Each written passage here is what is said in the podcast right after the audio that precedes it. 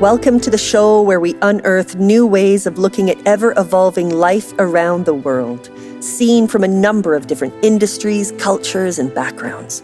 But there's one thing that unites everyone I speak to. They all want to do their part to make the world better in their own unique ways. It's a uniting passion.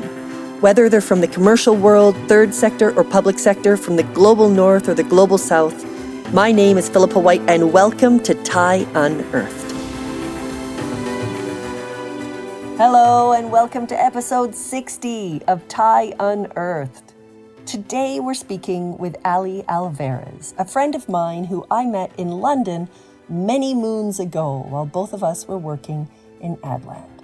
She's Mexican born, LA raised, and London molded, and she's had an incredible path.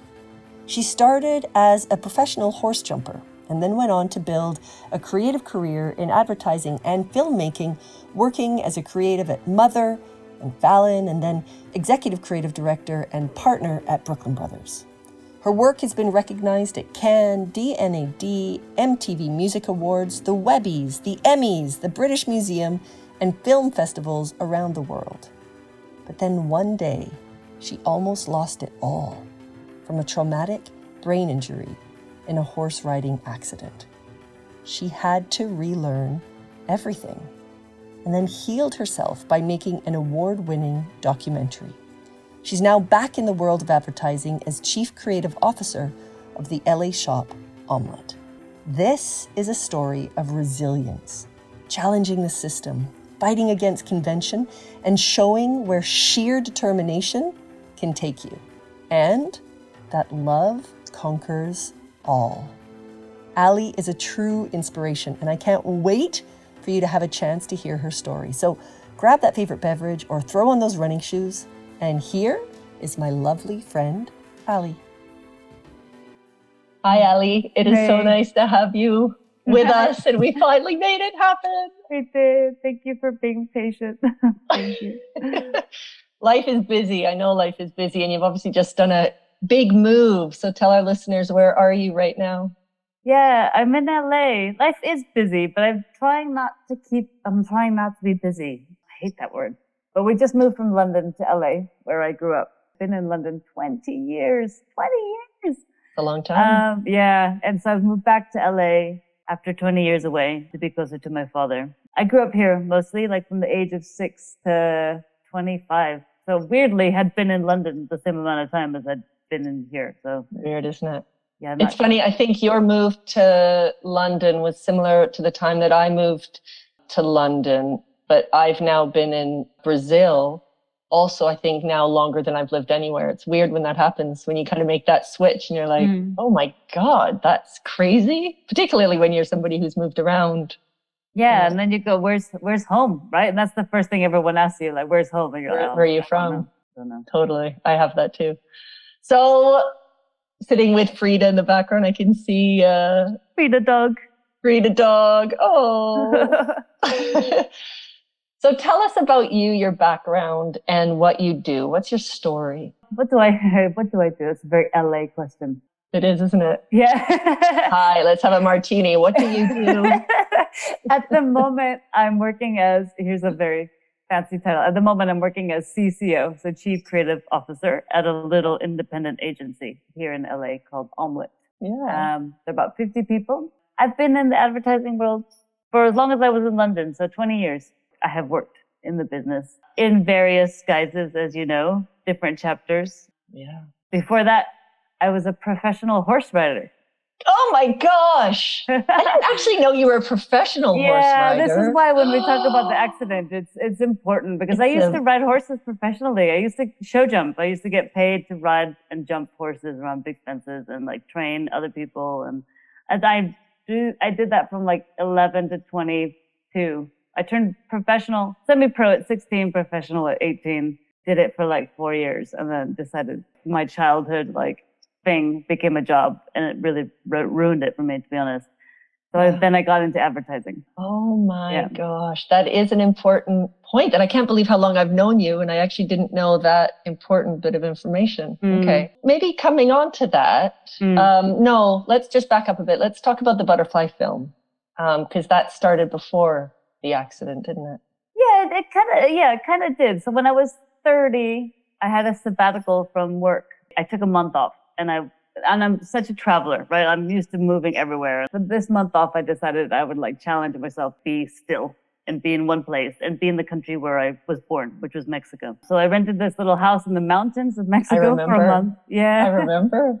And I met these cowboys. I made some amazing friends. I made some really amazing horse riding friends. And at the same time saw the most incredible visual thing I've ever seen, which is the monarch butterfly migration, which goes from Canada all the way ends up in Mexico. At that time, the population was huge and it was like 300 million butterflies like come to this one mountain range in Mexico. There, the, the skies are like orange and you hear the butterfly wings and it's amazing. It was absolutely one of the most amazing things I'd ever seen. And I just started researching it and it turned into this documentary idea that I wanted to make. But in typical people that work in advertising always have these ideas and they never get around to them. So I was talking about them for ages and ages and ages, these butterflies, these butterflies. And I found this beautiful connection that when they get to Mexico is during Day of the Dead.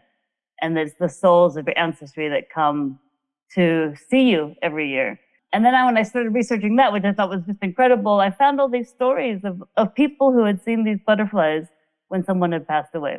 The comfort Oh, that, so that that brought to them and like nature kind of helping you through the grief process. I started researching that and found all these stories of people who had seen these butterflies when someone had passed away. A family that lost a son, a family that lost a son, and um, on the day of his funeral, this butterfly, this monarch that he'd been raising hatched on the day of his funeral. This detective in New York City who was working on the, the site of um, ground zero of 9-11 and his job was to find the black box, clear out the bodies and and one day he was digging on site and like hundreds of these butterflies came out of the rubble on, on the site. It became such a powerful story that I wanted to tell, but um, it took like a really big moment in my life to kind of make the time to make, to do it. What was that catalyst for you to do it? So basically I'd been talking and talking, talking about it. And then um, one day it was a really bad accident. It was a really bad horse riding accident. That's why the the riding information is important because all my, you know, all my childhood, I grew up riding. I, of course, I fell off. I know, I know. I never broke anything. I never got really hurt. And then this one Saturday, or was it Sunday? Sunday, I went out riding and the horse slipped. And, And, this was in, sorry, just really quickly, this was in London, wasn't it? Yeah. So we're in London. I was doing Yeah. a, you know, I would ride every weekend. I would, I did a little horse share. I went out riding with a friend and apparently the horse slipped and I came off and I, I hit my head, but I got a traumatic brain injury. I hit it, re- I guess I hit it really hard. I, I don't remember it. So I basically Yeah. lost my memory for two weeks. I don't remember falling off the horse. I don't remember being ambulance to the hospital. I don't remember all the tests. I don't remember this hotel room, oh, hotel room, hospital room. Hospital room. I was yeah. there for a month, so it seemed it seemed like a hotel room. I was in the hospital for a month. I lost all the ability on my right side to move. I couldn't write. I couldn't walk. I had to learn all those things again. Um, so crazy. I spoke Spanish for about a week. Um, I didn't know. They would ask me the same questions every day, and like I didn't, I couldn't retain information. They would ask me what year it was, and I'd say it was like 1812 or 2013 or 1987. Like I didn't have a place in time where I was. But then it, it's so the crazy. God, it's crazy telling the story. I got my memory back on the day of my wife's birthday. so That's every- right. I remember her posting about this. This is what's so crazy. Yeah. my dad my dad had come from LA to be with me in London and take care of me at the hospital be with me at the hospital. I think the night before, I don't remember, but the night before apparently he said tomorrow's Verity's birthday.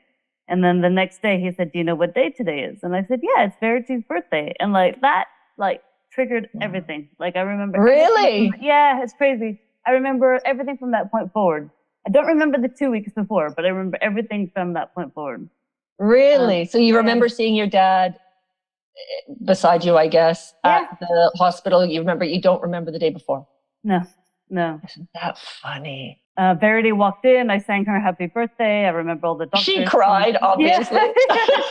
obviously. Yeah, it was a pretty big moment. Um, but then yeah, that, that was a huge moment. And then there was another big moment. So I finally went home a couple weeks later, let me go home. And when I got home, I was, wait a minute, I remember something. I was like, I remember, I remember the morning of the accident. I was in my spare room filming myself for Kickstarter to, oh my gosh. to raise money to try and start this film that I'd been wanging on about for seven years. and I was like, I remember everything. Like I remember the white leather chair I was sitting in. I remember there was a map of Mexico on the wall behind me. I remember the camera on the tripod. I can describe it to you perfectly. Like the camera on the tripod. I remember everything about that. And the dog coming in and out of frame and like having to put her in the back room. And then I don't remember turning off the camera. I don't remember going to the stables. I don't remember falling off. I don't remember anything from there. If my memory remembers wanting to make this film, I have to try and make this film. So that was the catalyst, really. That uh, wow. uh, yeah, just I guess I guess listening to your body, literally. If that was the one thing my head held on to that day, I was like, I'm gonna make this the priority. Yeah. And for our listeners, just because I think it's interesting to close the circle on the film, you did make the film, didn't you? I did make the film. I, I rehabbed making that film as a creative person. I guess it was the creative project that got me back on my feet. I literally, yeah. I directed it and produced it and it took me three years. I basically, I had some shares in the, in the company, in the agency that I was working at at the time, and they bought those shares back and that gave me money to just live for three years and make this film and get better. Literally went from, I mean, the first shoot of this film, which was eight months after the accident, I, I could only go film for like an hour and then I was exhausted. I remember. I remember you walking to even go down because I remember m- meeting with you once you were at home, and even just walking to the end of the road and back was mm. a marathon for you. Mm, totally, yeah. yeah. By the end of making this film, I was like, hiking up mountains in Mexico. I had to ride horses up this mountain in Mexico. Talk about get back on the horse again. Oh my God. Uh, with like four bananas and a backpack and like out all day filming. And, you know, it was incredible. And I got, yeah, I got better making it. Got my memory, you know, my editing skills, my storytelling skills, my focus, literally. And then my, my physical uh, stamina yeah. Like, yeah, just got better at making this beautiful art project, this beautiful film. Isn't that incredible? And you showed it at some festivals, didn't you? Yeah, I got into some festivals. It won Best Human and Wildlife Interaction at the International Wildlife Film Festival, which is like, wow, that's yeah, it's really beautiful. I'm really proud of that one because it's up against, you know, that's the kind of festival that like BBC enters planet Earth into and stuff like that. so it's like, yeah, yeah. yeah pretty good, pretty nice of them to, to go, you know what? That was the best example of humans and nature getting along. That was, yeah, it's such a compliment. It's a beautiful insight. I mean, for anyone, you know, it's funny, isn't it? So, especially in the creative world, like you, if you're creative, you just, or anyone who just likes creative stuff, it's, you know, one is the being in the, in Mexico, seeing the butterflies, seeing that as an awe inspiring just spectacle Mm. But what makes it is that connection with Day of the Dead. And then those beautiful insights with everyone. That's what just, it's such an incredible insight to humans around the world, actually, but obviously then the Day of the Dead and that connection that many of the Mexicans. Yeah, I the Mexican connection. Have, right. That. Yeah. Yeah. Really beautiful. Yeah, it really is beautiful. Yeah. You know, this is just such a beautiful example of love conquering all kind of just having your you know focus and love for this film and love for life and not giving up and just persevering in the face of a pretty difficult moment. And obviously Verity's birthday and your memory coming back. And I just I, I would like to touch on your family because I just find we were talking about it a little bit before we started recording you know your family is so inspiring and an example of how love can transcend adversity, challenges, the status quo. And for all of the reasons that we've just talked about, in more ways than one, like the power of challenging the system and fighting against convention and like your sheer determination to follow your heart. And I just wonder because for our listeners, I think many people have faced challenges, however big or small, or or they might be wanting to follow their heart in a way that they just haven't managed to sort of pluck up the courage, whatever that might be. And I just wonder from the accident, from the butterfly film, from just your personal life. Are there any learnings that you can share with our listeners if they're facing challenges, whatever those might be? Hmm. I guess uh, the context to some of what you said, I guess for the listeners too, you know, I'm married to a woman. We have a beautiful boy. We've managed to create this little family. Uh, we've lived in a really progressive city like London and that's important to be able to be somewhere where you can be yourself and love who you want to love and create the life you want to create. I know a lot of people don't have those options. I think wherever you are, and you know, whatever challenge there is, I would say, I guess two things that have gotten me that I've had a lot of a lot of challenges from my mom dying when I was young to everything we just talked about. like, mm-hmm. and I guess it's the things that have two, well, three things have kept me together. Like the people, even if it's a tiny three or four people, two people, one person that believes in you, that can support you, like that you can be close to, you know, don't ever shut the world out, like however big or small your world can be. And then I guess number two, I would say is, is just being true to yourself. And I think that's what people find hard. And I think mm-hmm. somehow I've, maybe my parents raised me to really be true to myself. I don't know how I've got that innate sense of, I just trust my gut do you mean? Mm-hmm. And when it's not right, my gut tells me it's not right. you know, uh, and probably because I'm like super anxious. when I'm not anxious, everything I'm listening to myself and I'm doing things in the way that feels good for me. Do you know what I mean? And the minute it's off, I'm just eaten up by anxiety. So mm-hmm. listen to that, you know, like listen to that. And then for me, like nature is a huge, huge friend in life. The horses are what got me through my mother dying, I threw myself into horse riding. That's all I did was at the stables, be at the stables. And then when I moved to London, didn't really have a horse, but got a dog, spent as much time as I could outside, took my dog everywhere with me, brought it to the office. You know, I was always. I remember. Yeah. I remember. Yeah. Like that girl with the dog in Soho, like, and before London had a lot of dogs, I feel like, yeah, she was always there. Nature just always reminds me of being so small, right? We're so small in this picture this life picture. And so I guess it puts things in perspective. Yeah. Yeah. That's really good. That's really nice advice. Who inspires you, Ali? My stepmother inspires me. She's one of the most inspirational. My stepmother and my aunt in Mexico, but they're both women in their 80s, 81, both of them. My mm-hmm. stepmother uh, has Parkinson's disease and she manages it really well. She she started boxing at age 75.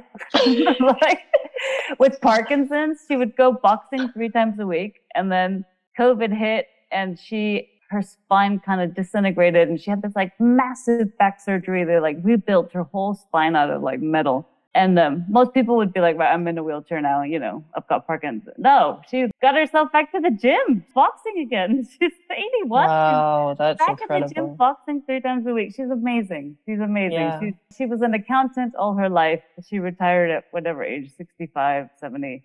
And then she's become this quilter and a creative person. And just, it's so inspiring to see someone that can redefine themselves and keeps themselves fit and will not let something like Parkinson's or age define them. It's so inspiring. It's a bit like you. I mean, it's a bit like you having faced a real challenge and rather than not letting it define you, uh, you rose to the challenge, right? And yeah. become a victim. Yeah, I guess so. That was never really an option. I don't really, didn't even consider it to be an option. Yeah. It's amazing. So you mentioned the company that bought your shares back and that allowed you to live for three years and make your film. So that was the Brooklyn Brothers, wasn't it? Yeah, yeah, yeah.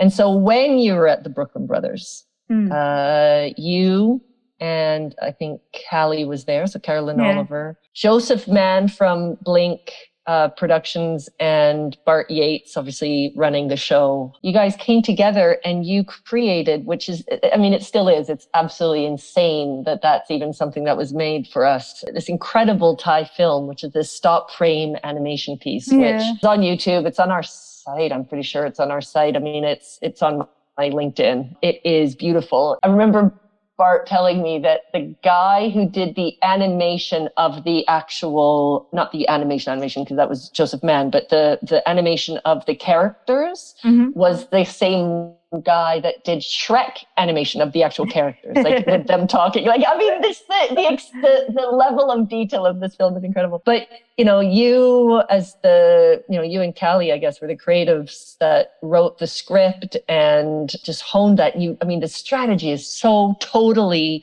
on. It's still on. It's unbelievable. Mm. And I just would love to know, you know, why did you do this at the time pro bono for TIE? Like, what was it that resonated with you? I can't speak for Kelly, but I'm sure she would agree. Like, you have to believe in things, right? And you have to believe in people and you have to use the skills that you have for good, I think. And then you sort of, you sort of embody that, right? So that's the whole purpose of TIE is to use creative advertising skills to help others in other countries. And how could we not help you do that? You know, there's pockets of time where you you make the time. there's there's moments moments in your career where you make the time to apply your skills, and you can do that in a small way, like making a little film for you, or you can do it in a big way as a signing up for TIE and and being a part of it, or you can decide you start a mentoring program, or I think you have to give back. You have to give back. So that was just our little teeny tiny contribution, and and I think you were you just starting out then.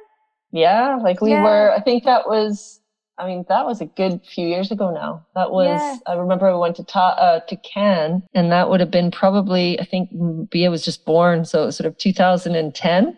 I think. I mean, this is like 12 years ago. You know, it was a long time.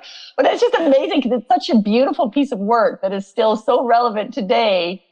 Uh, we've expanded from just working with ad agencies. We now work with, you know, financial institutions and, mm. you know, other big corporate clients that were starting to kind of get involved. So, I mean, it's growing from just comms skills, which is why, you know, the film is very much just focused on comms. If it wasn't, it would, it would just be like the perfect, perfect. thing forever, this film. But we have to help each other. Like you have to help people yeah. get their ideas off the ground, don't you? It's like we all have yeah. to, especially women, like we've got to have each other's back. Totally. Gotta, gotta help get these things done and made and into the world. And yeah, I don't know. It's so important. If we don't help each other, I want to get away from that competitive world where it's like, yeah, even though you're an entrepreneur and like, you know, you, this is your livelihood, you're still one person trying to get it done at the end of the day, you know, and anything people can do to help you make it happen. It's important. People power, man. Mm-hmm. People power. Yeah, people power. Um, I mean, I just, I'm still so grateful to the whole, to everyone who just helped. I mean, Kath from the editing at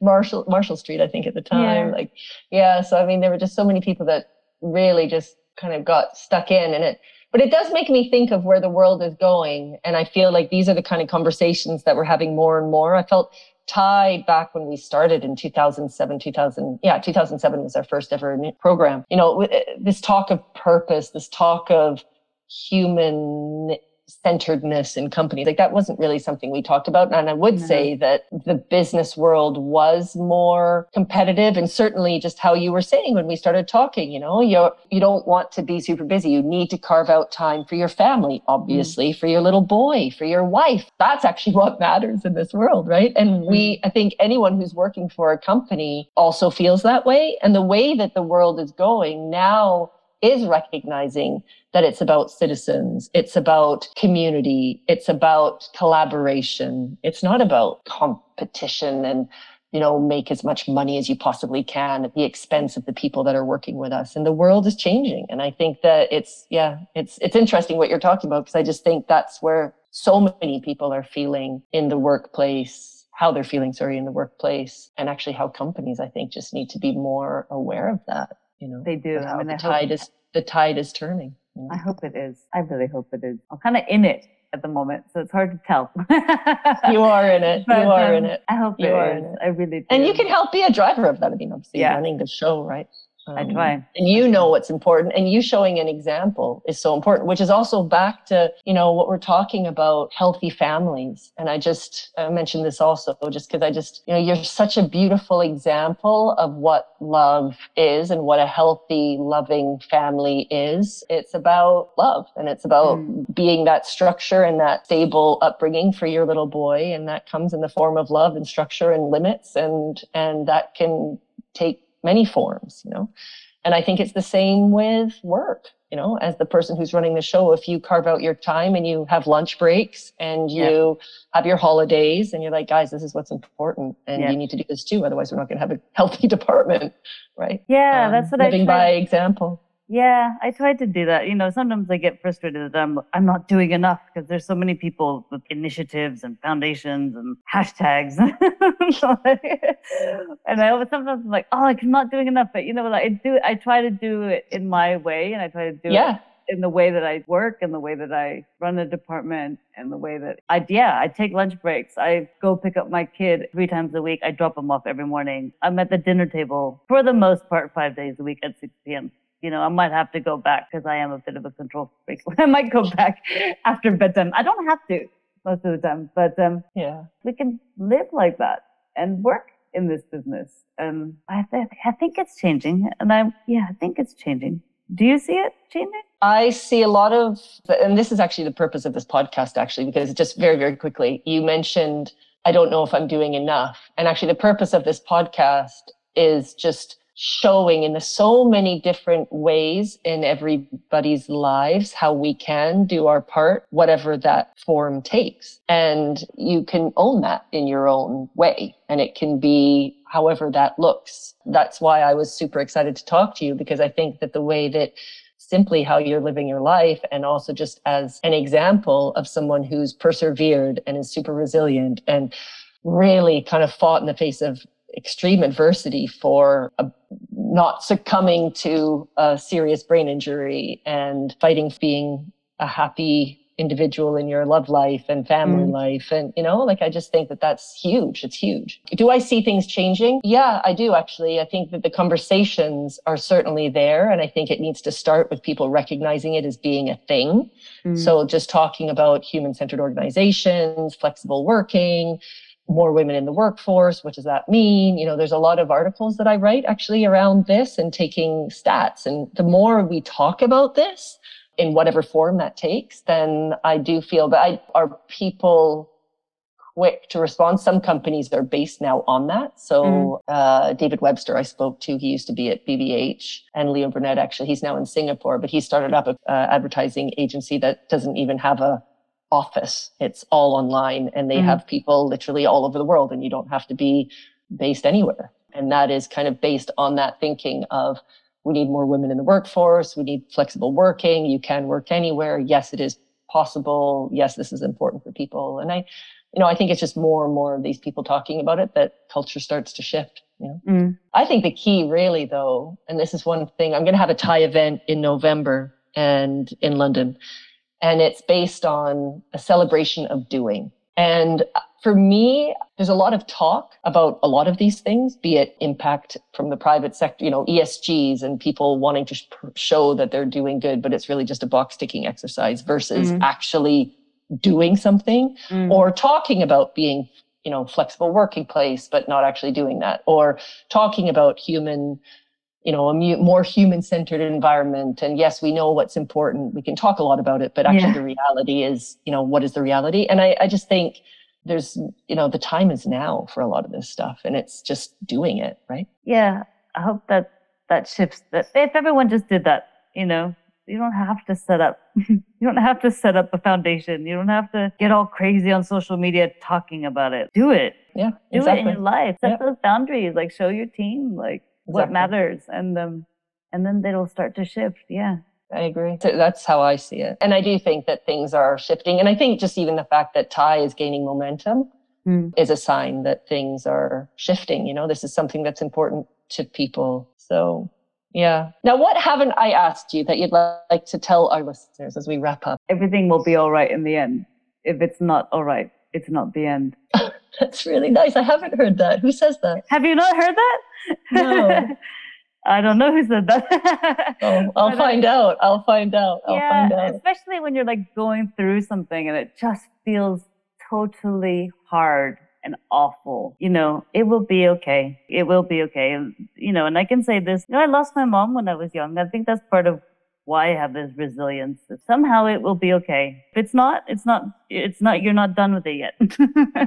it's not yeah. the end because when it's the end, like it will be okay. And um, that's just, yeah, I tell myself that many times a week.